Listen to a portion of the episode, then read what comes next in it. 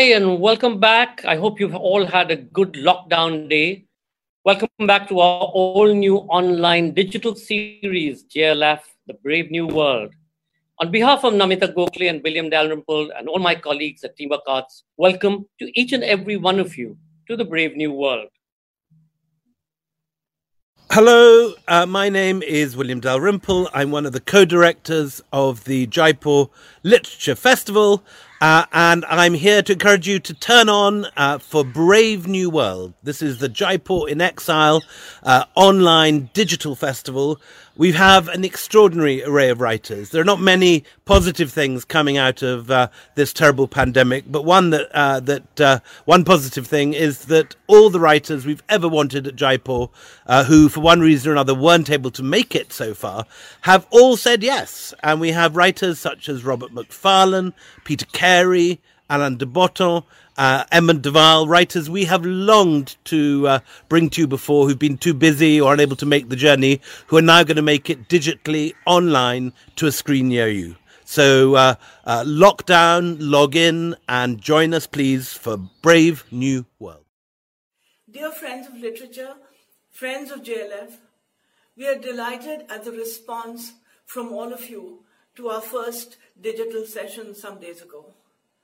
And we return again today with more programming which looks at the world around us. The brave new world we are trying to understand and to access. Do tune in, do link in, do engage, do comment as we celebrate books, dialogues, and literature.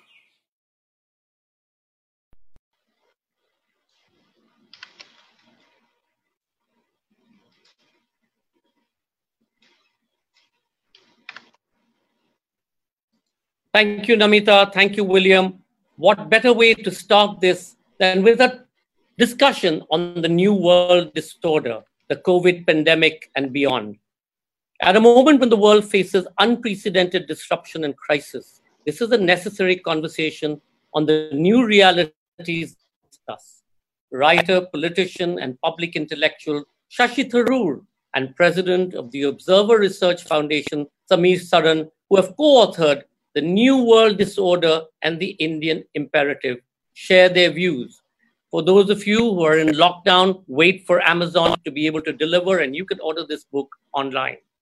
If I was to take a poll today, I doubt any more than one in a billion people would not have heard of Dr. Shashi Tharoor.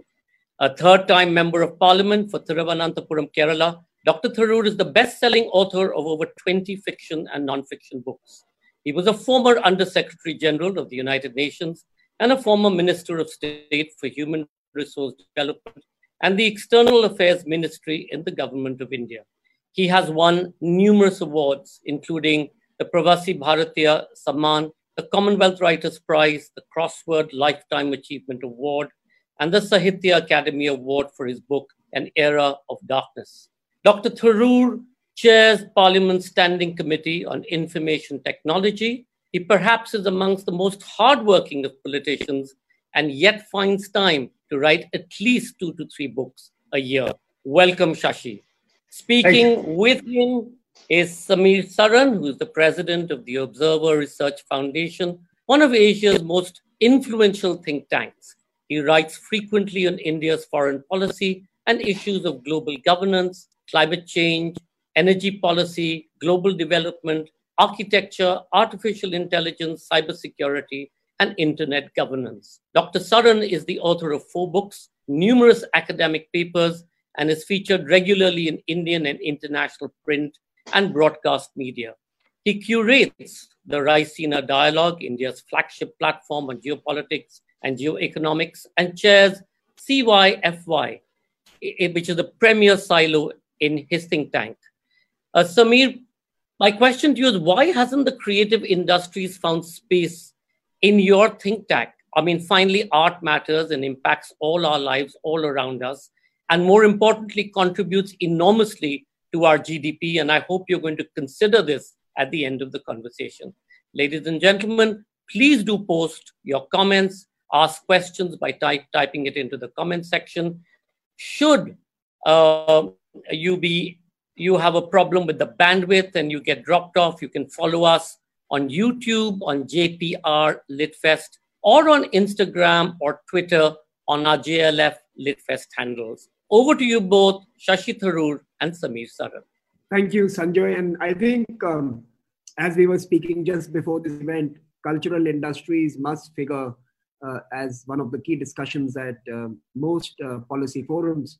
And certainly in the last few years at ORF, we have regularly engaged with artists and with uh, media personalities, uh, film stars, uh, writers, authors to respond to some of the most crucial questions, such as violent extremism, responding to gender stereotypes, and creating ways to mobilize communities to respond to most important challenges of our time.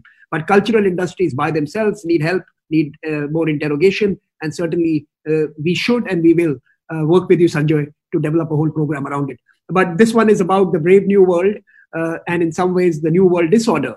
And when uh, Shashi and I were uh, authoring this book, which, by the way, took around three years to complete, our idea was to uh, provoke thinking that would put together a new architecture for the future, looking back at the frailties of the past, uh, the frailties of Pax Americana, uh, the, the bipolar behavior during the Cold War era, and of course, uh, the, the G0 world post the financial crisis. But let me start with my first question to Shashi. Uh, although it's kind of strange talking to you as uh, interrogating you on this particular book, but let me ask you how does the New World Disorder intersect with uh, uh, the situation we grapple with today? Uh, does it, in many ways, seek to engage with um, the vulnerabilities that have been so cruelly put forth for all of us to stare at Uh, at this particular time? Absolutely, Samir. And indeed, uh, uh, you already, like some of the West television anchors, know the answer to the question you're trying to ask but that's a way of starting our conversation. Uh, since you and I wrote the book, The New World Disorder, and we pointed to a number of ailments in the entire situation of global governance facing the world. I'm afraid the COVID disaster has actually brought those very issues. In many ways, the thesis of our book has been playing out in real time, and sadly with fatal consequences in weeks. Uh, I pick out two themes from the many we addressed in the book that seem relevant to what we've seen about COVID. One is, of course, we talked about the waning legitimacy of international institutions. And you heard the President Trump attacking the World Health Organization in his last couple of days' statements, um, partially because their response to the outbreak, with its indulgence of the official Chinese line for many, many weeks at the beginning, uh, has now come in for very, very strong criticism. And it's true that many global institutions and their agencies suffer from politicization, from manipulation, from lack of representation, lack of independent leadership and purpose. And, and sometimes the Chinese are guilty, sometimes the Americans are guilty. Very often the Americans are as much dictating to these organizations, though unlike the Chinese, they're the ones, the first ones to slam the door and say we're leaving rather than trying to um, effect change in a constructive way. But I think it's difficult to completely deny the criticism of the international system and the way it first responded to, uh, to this crisis. The second uh, issue, amongst those that we have already pointed out in our book, would I think be the extraordinary nationalism and national sovereignty around the world, because that has combined with this waning uh, legitimacy of international institutions to give us a world that is both less willing to cooperate and also less able to do so because they're all putting up their own barriers. You know, had the global governance that we talked about been working effectively, the world would have identified the coronavirus as soon as it emerged. The institutions would have sounded a global alarm earlier about its dangers. They would have identified and publicized the best practices that should have been adopted by all countries to prevent its spread. And I must say that uh, that this didn't happen actually points to the very title of our book. This is a disorderly world. It's a, a state of our new world disorder that's been exposed. Uh, Shashi, um, let me ask you uh, another question, and I'll be open to responding to some of yours. But let me first ask you one more. Since you uh, spent a long uh, part of your career within the United Nations, and as UN approaches its 75th year this year, Um, uh, some would argue it's time to retire the institution. Uh, others would argue it is time to radically reform the institution. And we've touched on this uh, in our own book. If there were a few things uh, uh, you would do, and if you were made the Secretary General miraculously for, um, say, uh, the coming years, and say the Americans would support you this time around, what would you do? Well, look, I mean, I, I, I, it's it's very easy to sit and prescribe. There are some genuine challenges facing the Secretary General of the United Nations, uh, and and he's a good man who's trying to do the best he can. I would argue that at the moment, the real challenge facing the UN is not one of retirement, but indeed one of reform, because it's done well enough over the years to be worth reforming. I agree, it's become massively out of date in all sorts of ways. One of the genuine problems the UN is facing is the relative lack of legitimacy from the fact that it still reflects the geopolitical realities of 1945 rather than of 2020.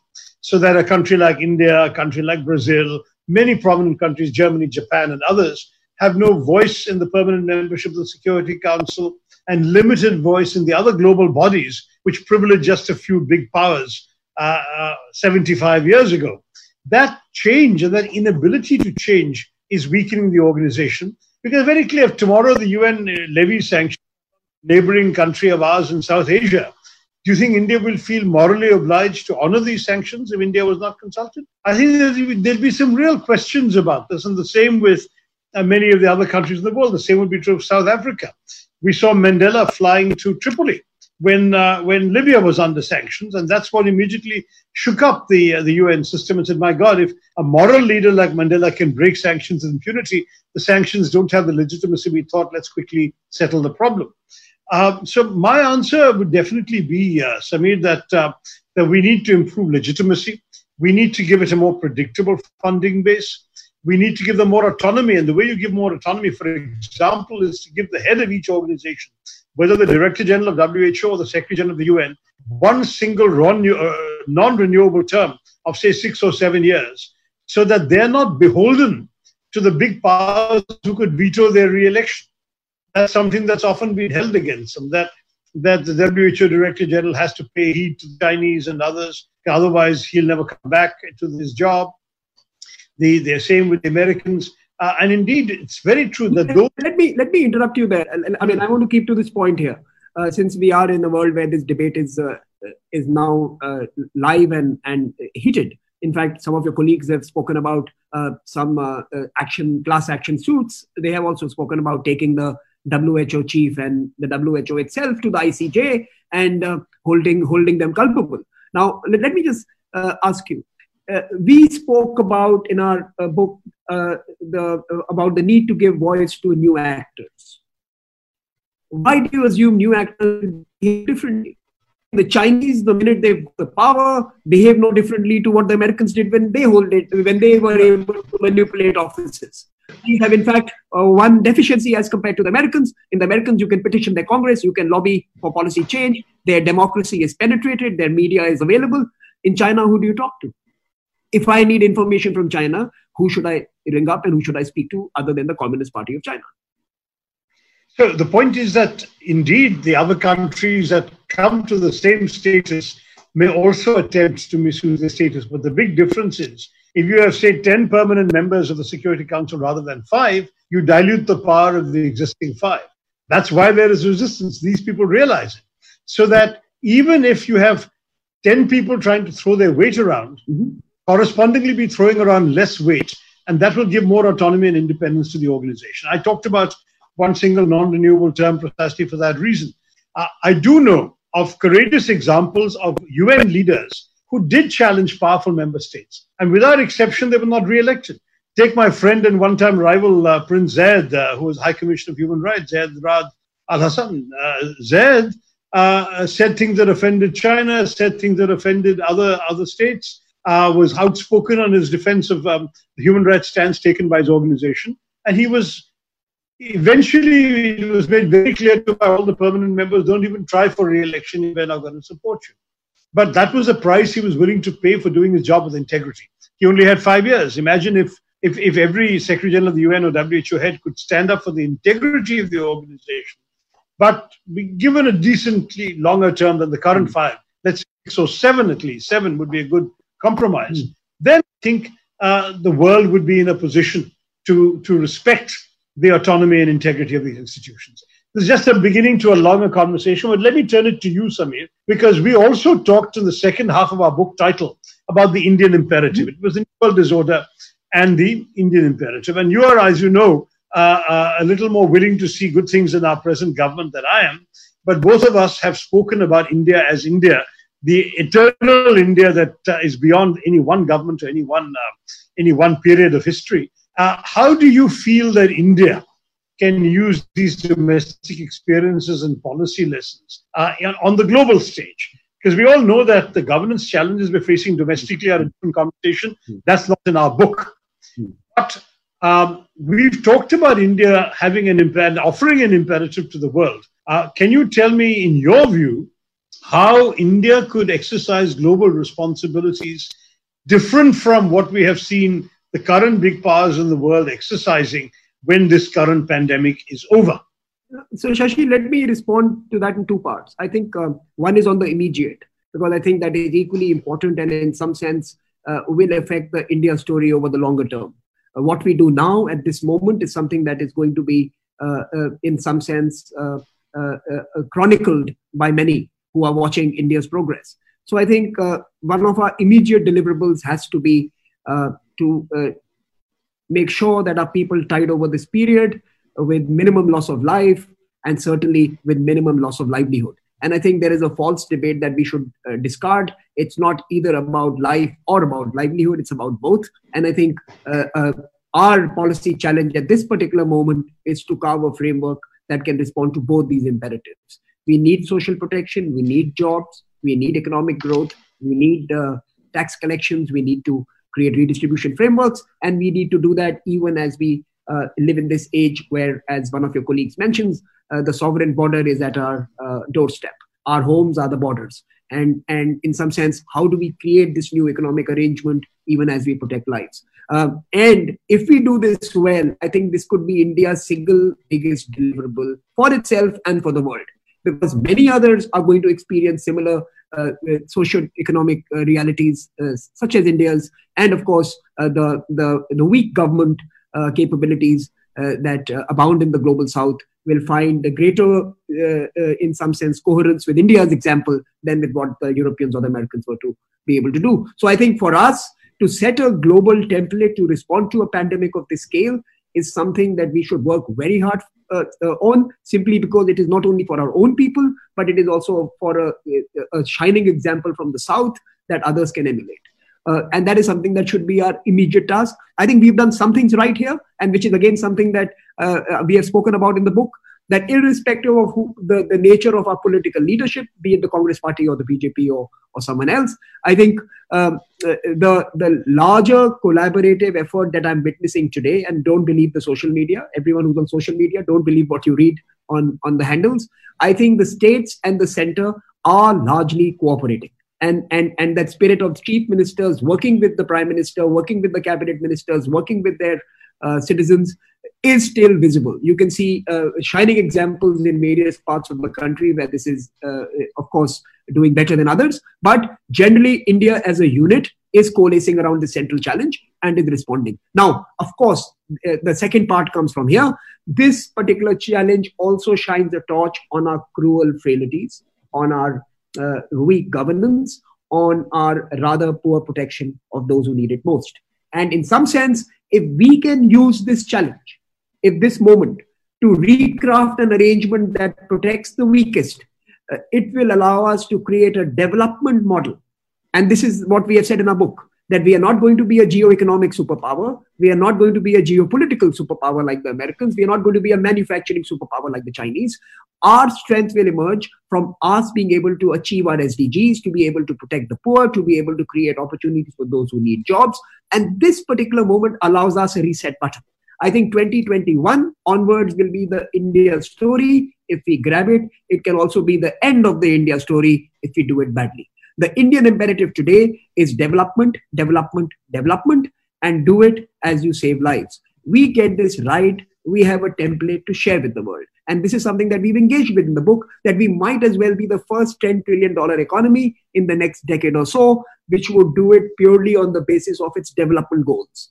We would be the first uh, international actor who would be sharing its development agenda with the world, not be setting military bases, but will be setting uh, test collection centers to prevent future pandemics. I think we will create a very issue. Uh, the Germans are creating a special cabinet note today, uh, which is going to prevent uh, predatory acquisition of European companies. Uh, and clearly, the target is China. They don't want the Chinese to acquire German technologies. Uh, everyone is starting to protect its supply chains and assets. What is the future of globalization? And do we engage with this subject?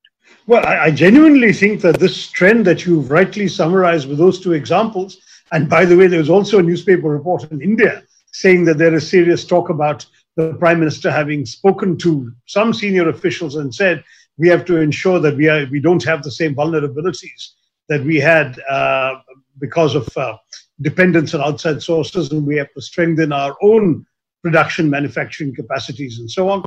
I think that more and more countries are going to turn towards the mantra of self reliance that we followed from 1947 and only gave up in 91 or diluted in 91. And I think this is going to be a real challenge. I mean, there's no question that globalization is facing uh, this resurgence of nationalisms, of uh, reassertions of sovereignties, um, and unfortunately, as a corollary, an abandonment of global connections and global responsibilities as well. I would rather have preferred that at the end of this pandemic, which may take months more than, than we are contemplating right now, that the globe would actually sit down collectively to learn lessons about what happened, about how international institutions and systems can be strengthened and reformed, as we discussed earlier, forestall its recurrence, and at the same time to be able to say look, there's some things we got messed up in, some things we can do better. Let's come to an agreement about that. But somehow I don't see that happening. It's what I'd like to see happen. It's what I hope the Secretary General will call for. Uh, I hope WHO will be part of. I hope India will take a lead in. Uh, India is a country, as you rightly said in your answer just now, that has an ability to provide governance solutions to the development needs of millions from Asia and Africa. So India could have a very influential voice in reshaping globalization. But if that newspaper report is right, we ourselves are, are talking about throwing up higher barriers uh, rather than because we see these international connections as having revealed vulnerabilities in the time of COVID. Uh, the disruption of supply chains also hurt us. The unavailability of certain goods. Right now, even things like uh, PPE, personal protective equipment for healthcare workers, we're trying to import stuff from countries that are being held up in those countries mm. for military reasons. And people are going to say, why don't we have the capacity at homes instead? Well, that's a totally, totally different conversation. But my fear is that globalization is going to take a very severe blow in the solar plexus from this entire experience.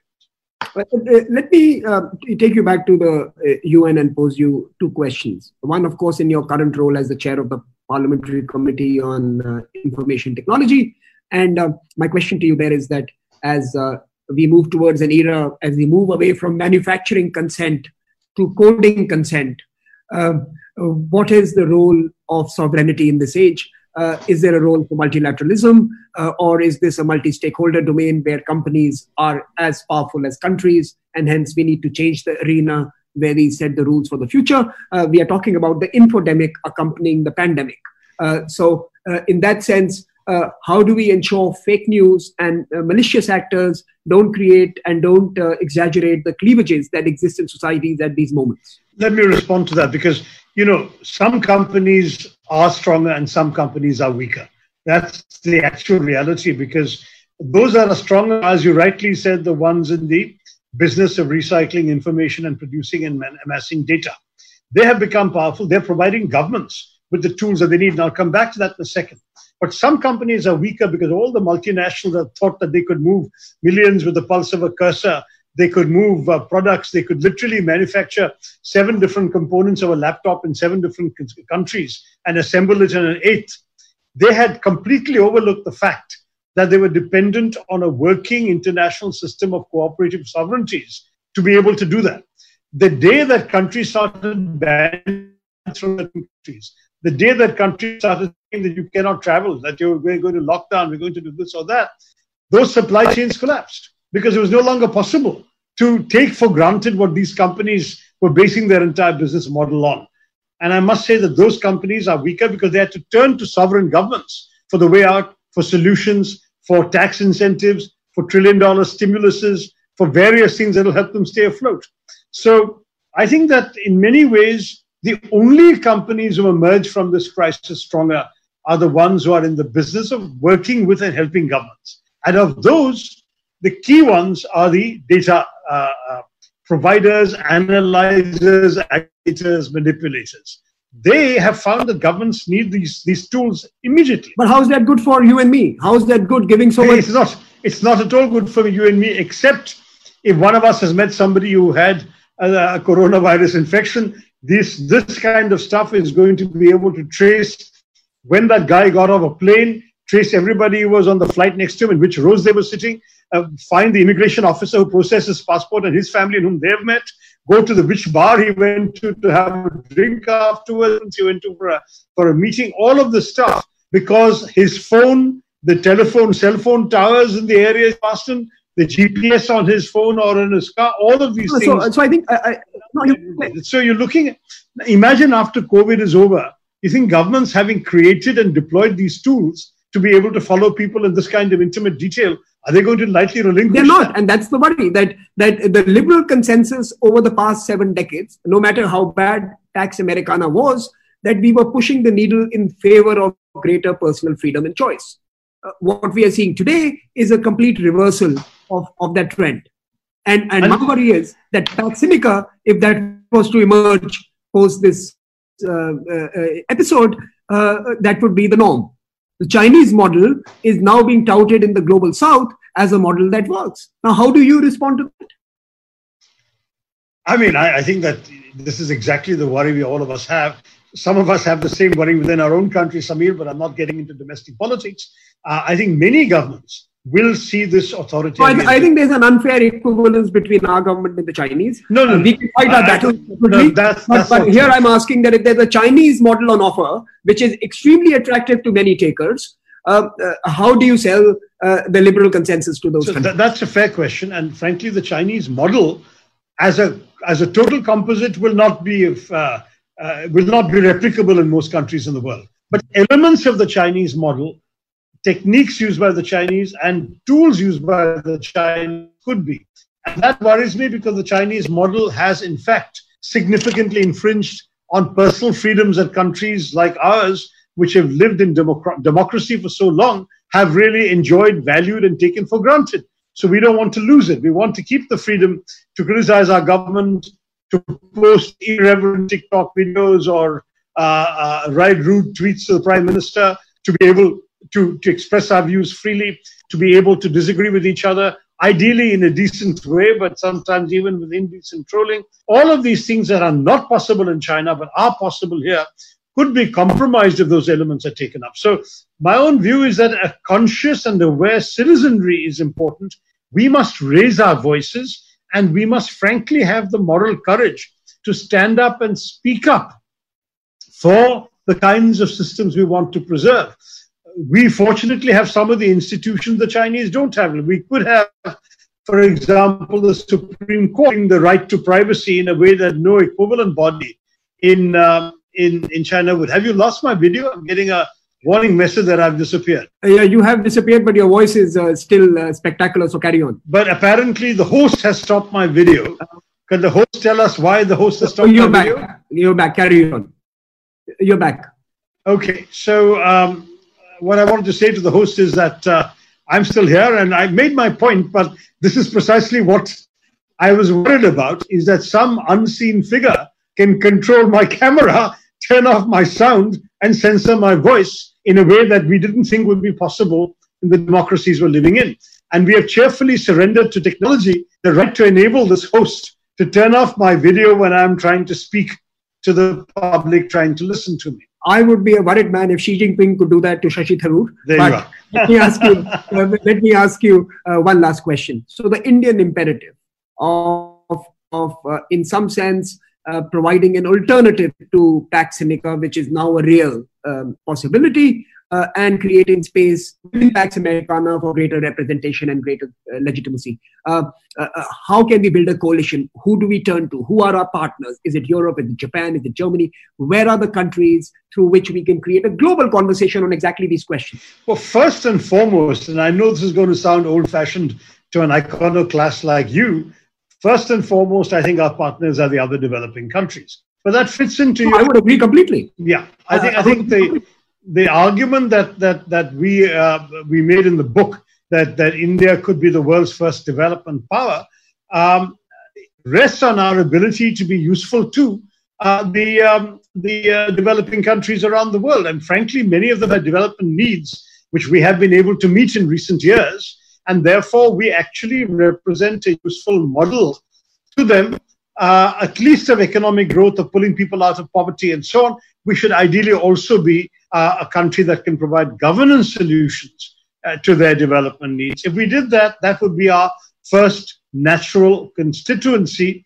Unlike, for example, the Chinese, who have enormous geoeconomic power, manufacturing power, control over supply chains, a massive trading power, or the US with its huge um, uh, military diplomatic alliances, its dominance over the world's economic institutions. We won't have any of that. We will not be a US, we will not be a China, but we can be a different kind of power. That, that would require a sort of rebooting of the, of the ethic and the method of global cooperation.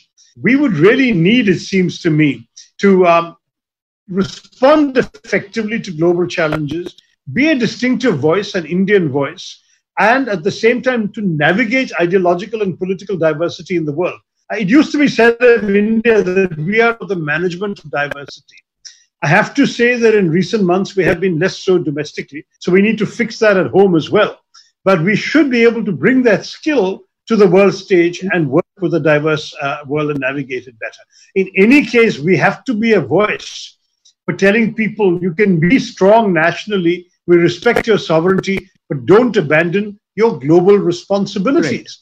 Right. Was actually illustrative of a global problem that no one country could have solved on its own. The very fact that Mr. Trump can point fingers at the Chinese or even at the UN body like the WHO shows that Im- implicitly they also have a responsibility for the well-being of people in Mr. Trump's country. That's precisely the point that India can stand for. Great. Uh, so uh, there are a number of questions headed your way and our way. Uh, I'm not going to ask you the question on MPLADS because that will take the rest of the evening. But I will certainly, I will certainly ask you a question on uh, some of the conspiracies that have been doing the rounds. Uh, okay, let me just say on the MPLADS. You have 30 seconds. I, I, on Twitter, my first pinned tweet is my op-ed on the subject. Please read it. I've said everything I want yes. to say in that. Picture. Yes. Now, so that's why I don't want to go into MPLADS. But what is the possibility of the coronavirus being a bioweapon? Uh, let me add something to that. Even if it's not a bioweapon, what if it was a virus that people were experimenting with it in the labs? Do we have systems uh, to manage this? Do we have transparency, accountability, or even a global cooperation to mitigate? Well, in theory, yes, but in practice, not really. There is a biological weapons convention, and you may remember the Americans first went after the Iraqis. Uh, it was not just about the nuclear thing. It was an allegation that they were manufacturing biological weapons in certain factories. That first factory that Clinton bombed in the 90s was bombed because it was supposed to be manufacturing biological weapons. The Sunnis said it, I mean, the, the Chinese, the Iraqis said it turned out to be a factory that was actually manufacturing talcum powder or something for, for cosmetic purposes. Anyway, be that as it may, biological weapons have been outlawed, but that unfortunately does not seem to have prevented a handful of very powerful countries from continuing to research them. Whether the virus from Wuhan was a biological weapon that went wrong or that escaped the control of people, or whether, as some of the more sinister theories suggest, that it, it was deliberately unleashed, or third, whether something between the two, that some disgruntled elements may have unleashed it without the wish of the of the overall government and they had to hastily curb it, etc. Whatever the story is, none of this is proven. And I tend, from my long experience of world affairs, to say that in my own experience, cock up are far more common than conspiracies, and that to actually assume that the nasty things that happen in the world are because of conspiracies actually gives more credit to malign than they probably deserve. Thank you. So I'm still inclined to think that it's not a conspiracy. But do you have a different no, view? I, I, mean, I, I tend to agree with you. I think it was uh, it, it, was not a bioweapon, and I hope Mridula Prayaga, who has asked this question, got her answer. Uh, and let me pose a question to you from Nitin Goyal. He says, do you think uh, even within a nation, uh, you will see the fragmentation of governance with local governments, state governments beginning to assert sub-sovereign impulses? You know, that's a very good question. But if you're looking at our nation, we already have a mixed answer.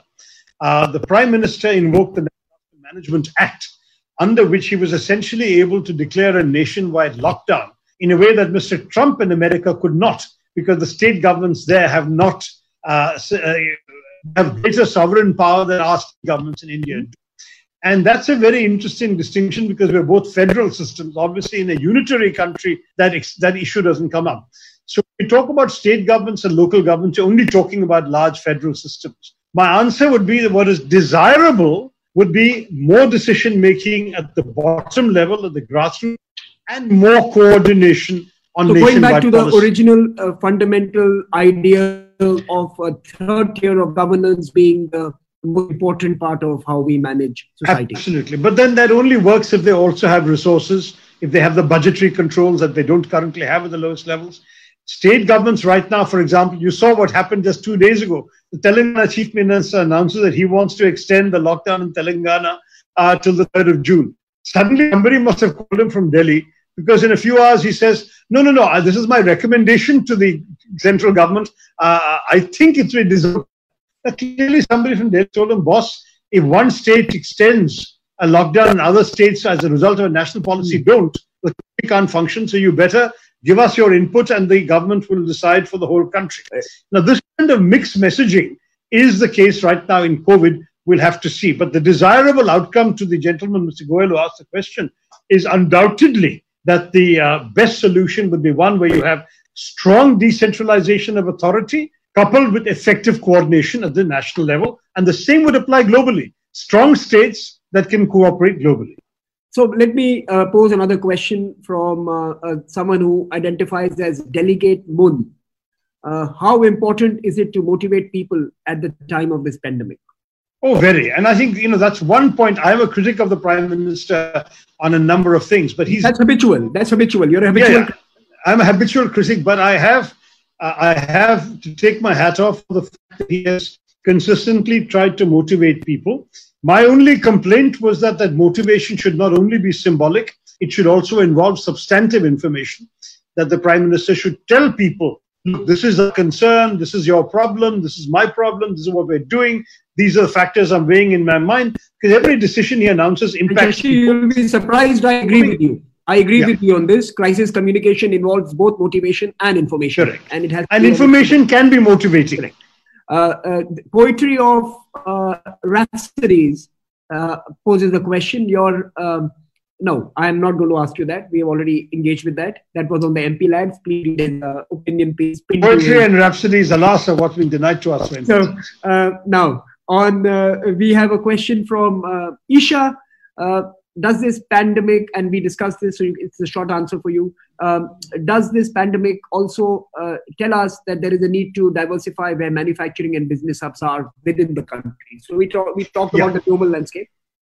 No, I think I think we have to kickstart manufacturing, and I think it'll be happening even while the lockdown is going on in many. Oh, parts. she's talking about diversification of the hubs. It's still very concentrated uh, in Ahmedabad and Chennai and uh, you know certain yeah. hubs, uh, NCR. I mean, I think forty percent of the nation's manufacturing is in three states: uh, Gujarat, Maharashtra, Tamil Nadu. So, uh, yeah, clearly there is a case of more diversification, but uh, it's difficult to do this top-down, young lady, because every businessman opening a factory has considerations and some policy of diversification is not the consideration. It will be access to raw materials, availability of labor, good facilities, decent infrastructure. And so that's why these three, three states are winning. Of course, the government can help diversification by giving tax incentives, by saying if you go and locate this in Chhattisgarh rather than Ahmedabad, we'll give you a tax holiday for five years, something like that. You can do stuff like this. But short of government policy giving incentives, every business person, industrialist, manufacturer will have to make his or her own calculations on the basis so of have, economic. Uh, three minutes left. Uh, we have lots of questions, but let me try and pick one randomly. Um, how long can this lockdown be handled efficiently? So how long? Houston, it's uh, your guess is as good as mine. I think that very clearly. And this is by uh, Om Parikh. Okay, but Mr. Parikh, in places where there is uh, consciousness of this virus, for example, I keep getting frantic messages of people saying, with the next building across the road in Bombay, five people have got the virus. People like that, they'll accept the lockdown. Uh, I was talking to a senior colleague in my party, his district in Orissa. Nobody in the village has COVID and they don't understand why they're being locked. So I think the short answer is we can sustain it definitely for a much longer period in places where the virus has struck and people are conscious of the dangers of lifting it.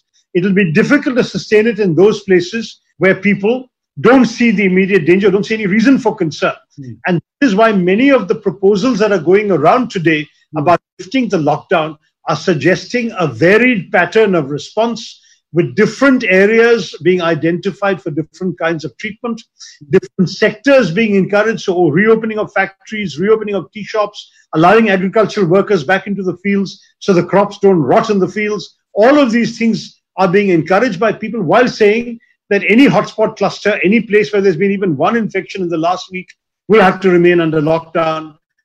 People of a certain age, certain uh, medical history will have to remain under lockdown, so on and so forth. So it'll be an uneven answer, but you can't have a nationwide lockdown indefinitely for the reasons.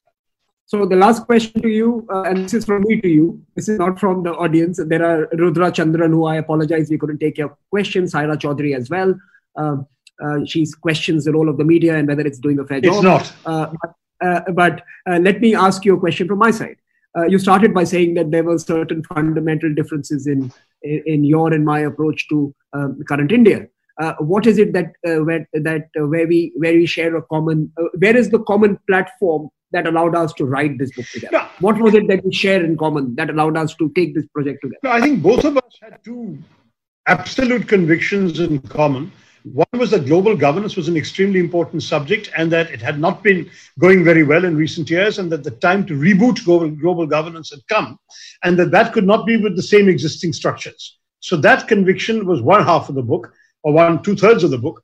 The final bit was our conviction that from what we know of India's potential, India's capacity, India's human resources, technological resources, diplomatic resources, that India could play a much bigger role on the world stage than it's been playing so far, and that it could do so in the context of a global uh, reboot of the of the new world or of the of the world order.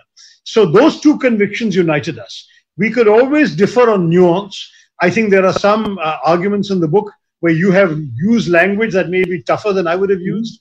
Actually, you accuse me of being left of center. You accuse me of being fundamentally left of center while writing the book. Well, on some some considerations globally, your your view was very much the sort of subaltern left, not just the intellectual left. But that's that's fun. That makes the book so much more readable. I would say that at the end of the day, uh, our differences are differences of emphasis and particularly of, of time sensitive issues, but the fundamental long term analysis remains solid and we do agree. So please read the New World Disorder and the Indian Imperative. Great, and thanks a lot, uh, all of you, for joining us. And uh, it's been a pleasure to be able to speak to all of you. Uh, we hope that we see uh, light at the end of the tunnel soon, and uh, we are actually able to physically go pick up the book and have a book discussion where uh, Shashi and I can actually meet you. Uh, and uh, uh till that, till such time, continue tuning into uh, Jaipur Literature Festival's digital initiatives and Sanjoy Roy, who will continue to enthrall us all. Sanjay, over to you. Brave new. Thank you so much, Samirian. And this hand behind the screen, so to speak, disconnected your video because your connection was stable. So we every time something goes stable, we take it off so the audio can continue. But absolutely. So you're right shaking my stability here, Sanjay. this is precisely what I have to worry about. Just a. Only the internet connection, Dr. Tharoor, and perhaps uh, as part of your uh, chair, the, uh, the committee that you chair, you will look into some of these connectivity issues when you we need to desperately enhance bandwidth in this country. Have to, I, otherwise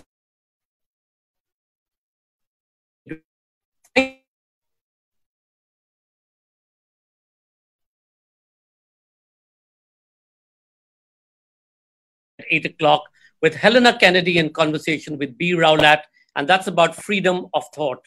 One of our foundational human rights, freedom of thought, protects the individual conscience of every human being.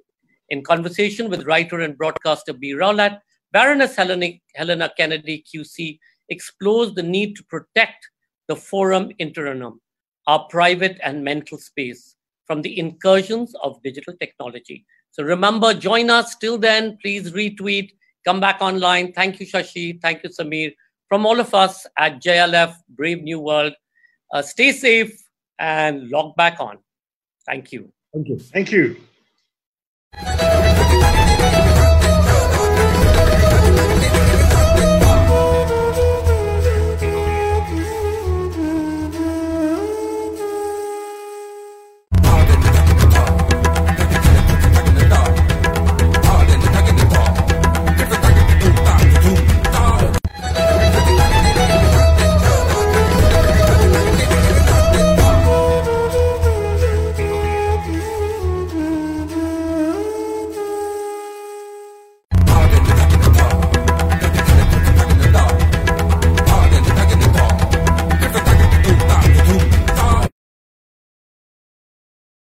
Catch riveting conversations by brilliant minds from across the globe on ideas which define our current times. Only at JLF Brave New World every Wednesday, Saturday, and Sunday, 7:30 p.m. onwards, live on FB at JLF Litfest. That is JLF LITFEST. Radio partner Red FM.